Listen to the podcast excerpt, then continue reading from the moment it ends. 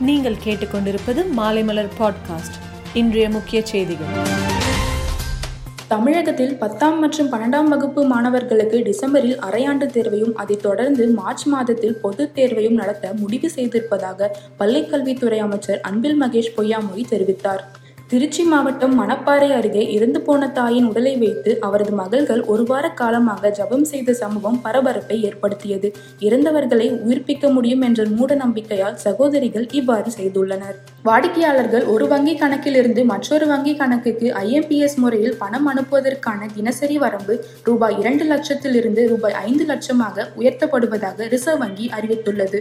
இந்தியாவில் கொரோனாவால் இளம் வயதினர் அதிகம் பாதிக்கப்படுவதாக உலக சுகாதார அமைப்பு தெரிவித்துள்ளது. கொரோனா வைரஸ் தாக்கிய தொள்ளாயிரத்தி ஐநூறு பேரிடம் நடத்திய சோதனையில் பத்தொன்பது வயதுக்கு உட்பட்டோர் மற்றும் பெண்கள் அதிக அளவில் பாதிக்கப்பட்டிருப்பது தெரிய வந்துள்ளது கேரளாவில் நவம்பர் ஒன்றாம் தேதி முதல் மீண்டும் பள்ளிகள் திறக்கப்பட உள்ளன. பள்ளிகள் திறக்கப்படும் போது பின்பற்ற வேண்டிய வழிகாட்டு நெறிமுறைகளை கேரள அரசு வெளியிட்டுள்ளது. பஞ்சாப் மாநிலம் ஜலந்தரில் வேளாண் சட்டங்களுக்கு எதிரான போராட்டம் நடத்திய விவசாயிகள் அகாலிதள தலைவர் சுக்பீர் சிங் பாதல் சென்ற கார் மீது செருப்பை வீசிய சம்பவம் பரபரப்பை ஏற்படுத்தியது.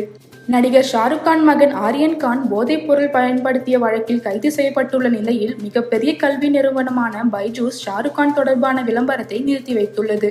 ஆப்கானிஸ்தானில் உள்ள அமெரிக்கர்களை மீட்பதற்கான முயற்சியில் அமெரிக்கா இறங்கியுள்ளது. இதற்கான அமெரிக்கா தாலிபான் தலைவர்கள் இடையிலான பேச்சுவார்த்தை கத்தார் தலைநகரம் தோஹாவில் இன்றும் நாளையும் நடக்கிறது. மேலும் செய்திகளுக்கு மாலைமலர் டாட் காமை பாருங்கள்.